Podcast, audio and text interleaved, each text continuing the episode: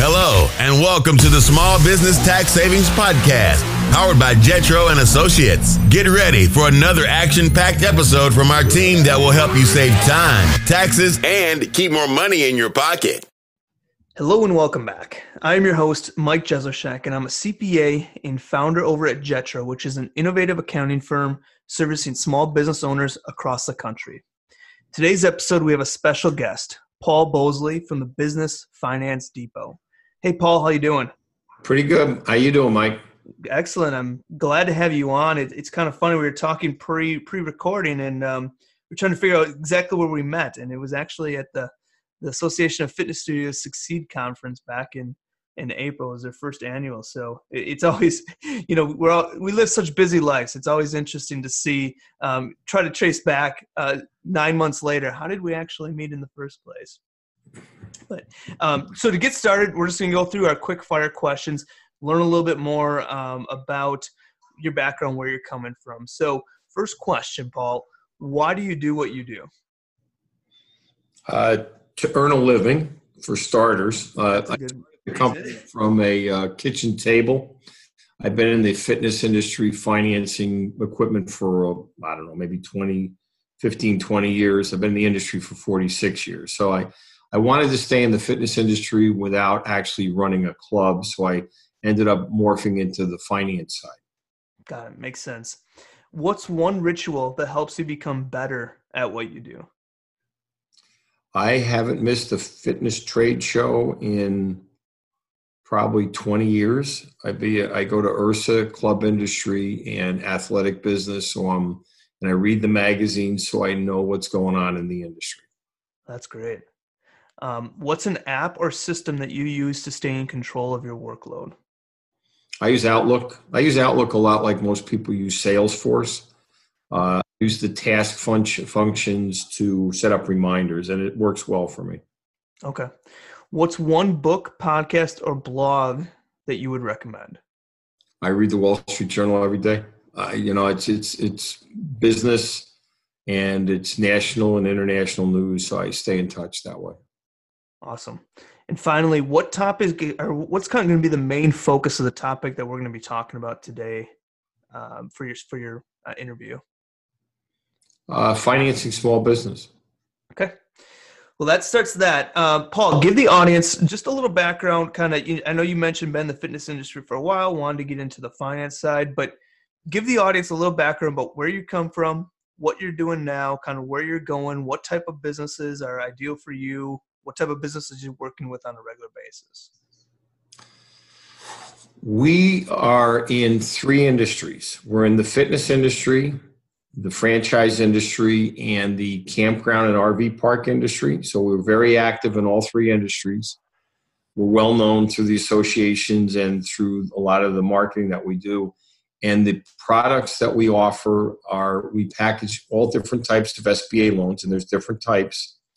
We package equipment leases, which there's again all different types, any type of equipment you need to operate. And then there's some alternate financing sources that we offer. Okay. And so, you know, when you, you mentioned fitness and, and we kind of talked about that as well. Um, but the franchise piece, do you work with franchises in all sorts of different industries? Is it people just starting out? Is it people that already have a location, already have a franchise set up? What's that typically look like? Well, all the franchisors uh, that we work with are in, in, in all different industries. You know, we have companies like United Franchise Group that their oldest brand is Signarama, which is the biggest sign making franchise in the country. We work with Massage Envy, which is uh, you know the biggest massage company in the industry. So there's all different types. Biggby Coffees, like a Starbucks type of uh, coffee franchise. So we primarily work with the new franchisees. That's where the franchisors need the most help. Okay. Uh, securing financing when you're an existing company is a lot simpler than it is when you're trying to launch a new business. Yep. Got it. So, you know, st- kind of on that idea of financing, what are some of the types of financing that are available for for businesses as, you know, whether you're established or just starting out? The most common is SBA loans. That's a government bank loan. Um, like I said, there's different types of them, but the, that's the most common loan because the lenders, there's many of them nationally. Some of them are very large companies that people know, like Wells or Chase or uh, Bank America, which have branches all over the country. But most of the SBA lenders are actually non banks that are uh, either banks or publicly traded companies that do SBA loans. So there's different types of loans and very a lot of lenders. And the reason it's most common is because a percentage of the loan is backed by the federal government in the event of a default. Okay. And so, is there a certain, you know, when you're trying to get an SBA loan, what are some of the parameters? Do you have to have a certain net worth to begin with? Is it, um, you know, what are some of the qualifiers to to get a loan like that?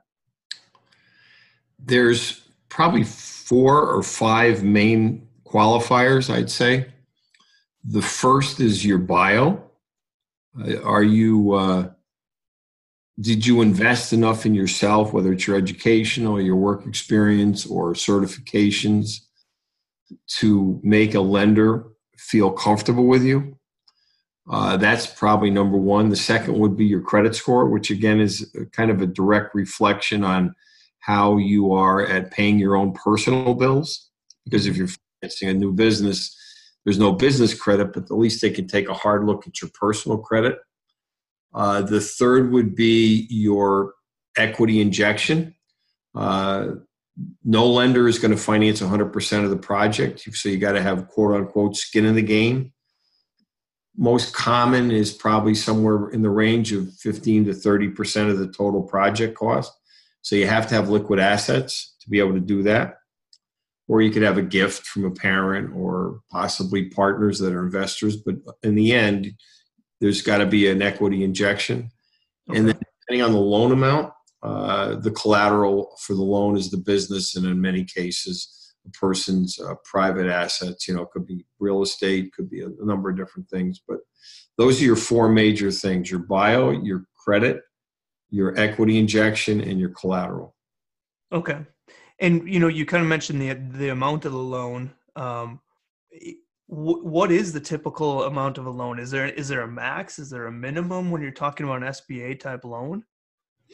SBA loans, depending on the the type, could range from twenty five thousand up to five, basically up to five million, up to ten million. Really, there's there's three main types of loans. There are two main actually. One is the SBA 7A loan, which is subdivided into what's called the Small Loan Advantage Program, which is loans from uh, 25,000 up to 350,000.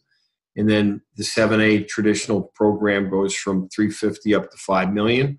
And then you have the 504 loan, which is a kind of a loan set up for real estate purchases when you're uh, going to occupy the majority of the space, and that goes up to 10 million. So actually, the range, depending on the loan type, can go from 25,000 up to 10 million.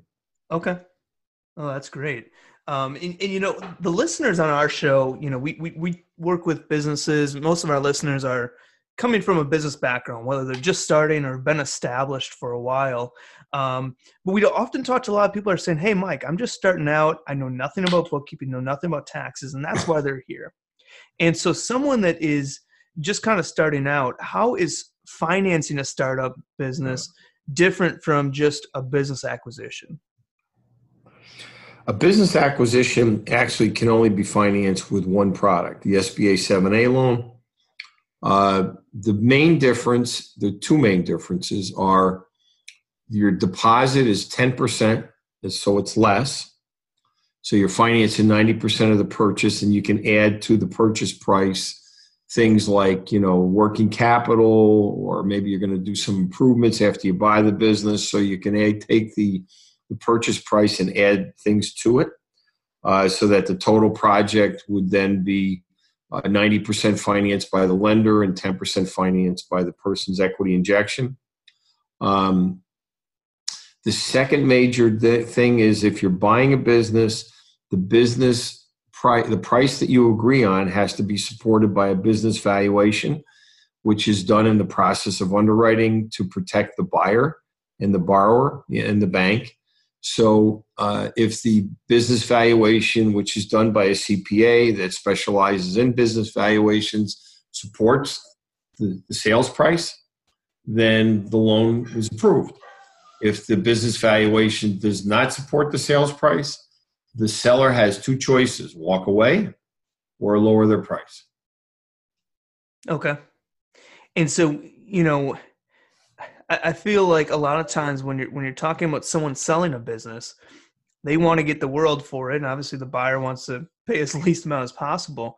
But when you're talking about those valuations, how often are though are you seeing those come in where they're not matching? The valuation is lower than the purchase price, or something like that. And then what are the workarounds? You you, you either lower the purchase price or inject capital to get up to that amount needed. But how, what, how often do you see that happen when the valuation comes in less than a purchase price? Quite a bit, actually, because like you said, people um, tend to overvalue the business, and, and the people that are buying it don't know what the valuation is going to come in at. That's why the evaluation is done. There is no workaround. The only the only workaround is the seller walks away or they lower the price because the bank's not going to finance something that the buyer's overpaying. So um, you know, in principle, uh, I would say that what, what we do with our clients is when we know that we're dealing with a, what's called a BizAc, a business acquisition, we tell them to tell the buyer or the seller right up front that this is the case because if they're not willing to go down that road where they're willing to either lower their price or walk away, then there's no sense of getting involved with this. Yeah. Interesting um, you know, let's say you, you, you have a business valuation that comes in at a hundred, hundred thousand, just easy numbers, and the purchase price was one hundred twenty thousand dollars.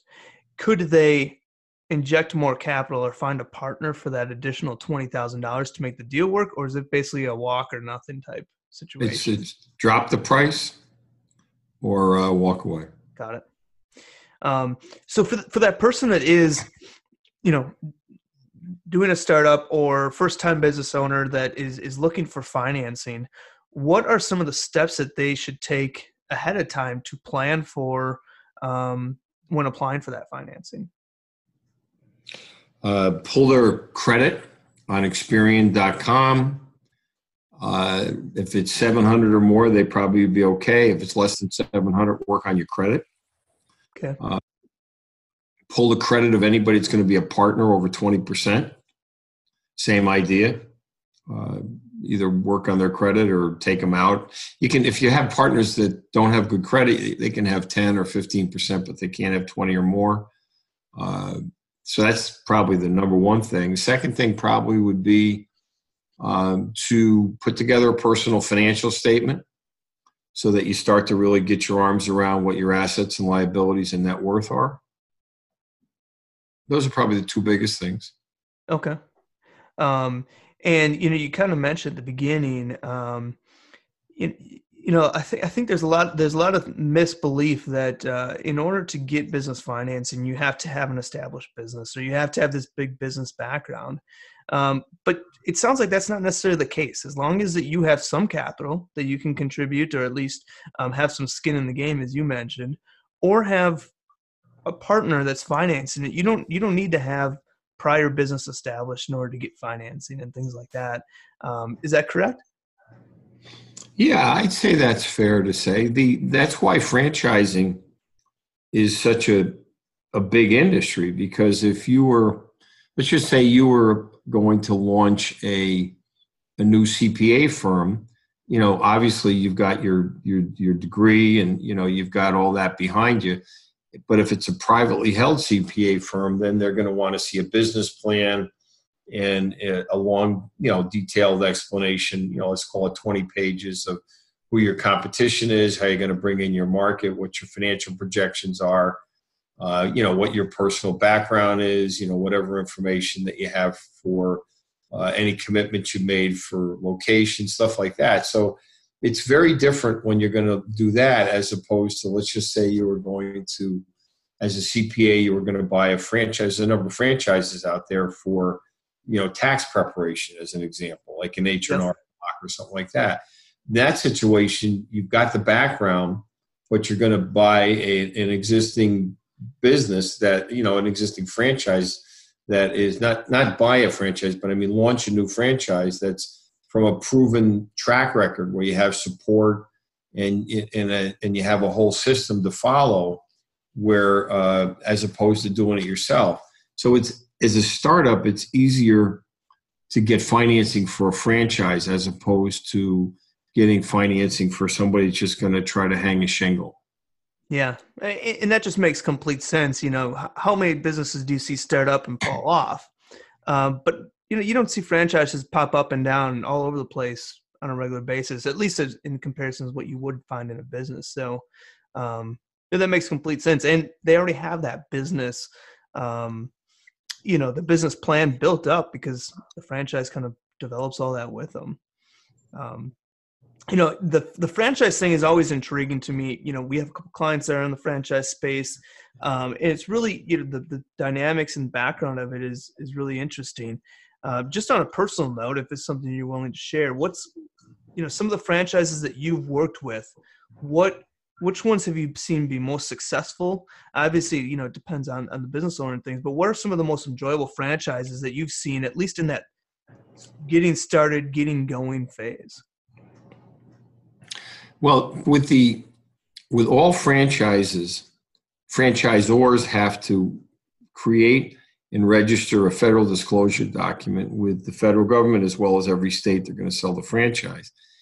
And within the FDD, it's called the federal disclosure document is known as the FDD. It lists in detail all of the locations that the franchise has by state in total. It goes back three years and it breaks it out into the ones that are open, the ones that have been sold and aren't open yet, the ones that have ceased operations, uh, the ones that have been transfer, transferred ownership.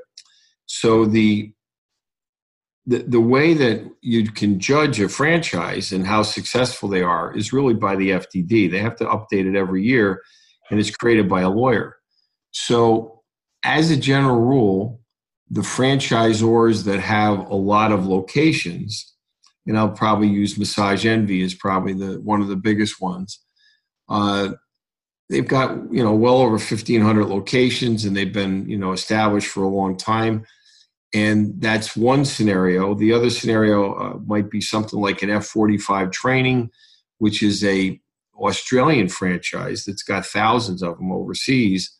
They're primarily they're all over Australia and uh, in New Zealand, and they basically have no more territory there.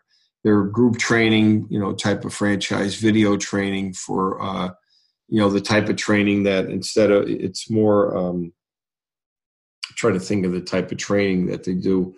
There's a word for it. Like high intensity or something like that. Yeah, it's kind of like a high intensity training, um, and uh, and they came into the U.S. So when they came into the U.S. and started out about three years ago, uh, they had already have a thousand of them. So they have it, their systems are down pat. I mentioned earlier Signarama. they've got 600, they're the biggest fran- sign franchise in the country. So, you know, those are three real good examples. Massage Envy, which is really a recovery type of franchise. Then you've got F45, which is more, like you said, a high intensity. And then you've got something like a sign making franchise like Signarama. And those are probably the three biggest ones that we work with. And the oldest one we worked with, actually, Yogi Bear's Jellystone Park. Hey, hey, hey, smarter than the average bear. Uh, we've been doing their financing for years, and they're a 50 year old franchise with 100 of them, and they've never had a failure. Wow. And so, with as far as on your side, are you working with um, the franchise itself a lot of mm-hmm. times to kind of set up that financing in case they have someone come in that does ask for financing options that they don't already have set up? That's what I do. That's correct.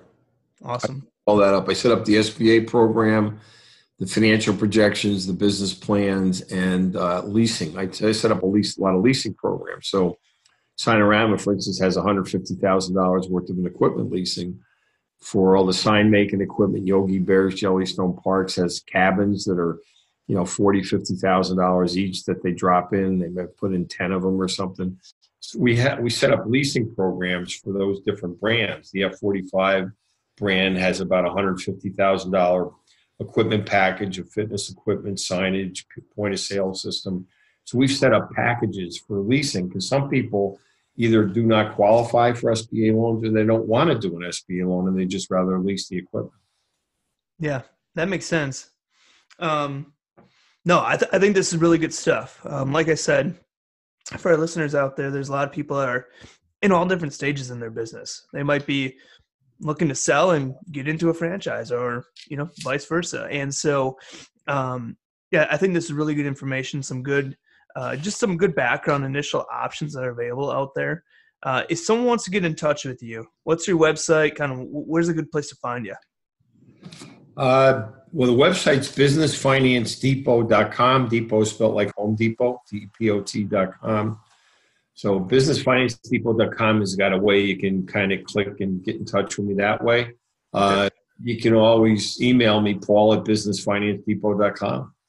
Okay, awesome. And I'll include a link to the website within the show notes. So any listeners out there that want to easily find it, I'll include that in there. Um, other than that, Paul, I, I really appreciate you jumping on. Like I said, I'm, I'm I'm excited to get this episode out. I think there's going to be some listeners that are uh, probably coming at a perfect time where they're in that stage where they're thinking about making that next step in their career, whatever that, whatever that's buying another location, opening their first franchise, or whatever it might be. Um, so I think this this will come at a good time. So I appreciate you taking the time to uh, to jump on with us. Well, thank you. You're welcome. I'm excited to do it. Thanks for having me. Okay, thanks, Paul. Now, one last thing before I go. Don't forget to check out our podcast website at www.taxsavingspodcast.com. That's taxsavingspodcast.com. This is a great resource to go and check out our most recent episodes, as well as find extra items if you want to take what we discuss here and dive deeper. Again, also join our Facebook group where we share tons of value and you have the opportunity to bring situations you are faced with to the table and we'll help you out in that Facebook group and other business owners will support you as well. You can join by simply searching in Facebook for the Small Business Tax Secrets group. Again, it's a Facebook group called Small Business Tax Secrets. And there should be a group that pops up that you can join. This has been another episode of the Small Business Tax Savings Podcast from the team at Jetro and Associates. If you have any questions, feel free to email them. Tax at jetrotax.com. We have packages for small business owners starting at just $75 a month. If you enjoyed our podcast, please take the time out to give us a five star review in iTunes or wherever you listen.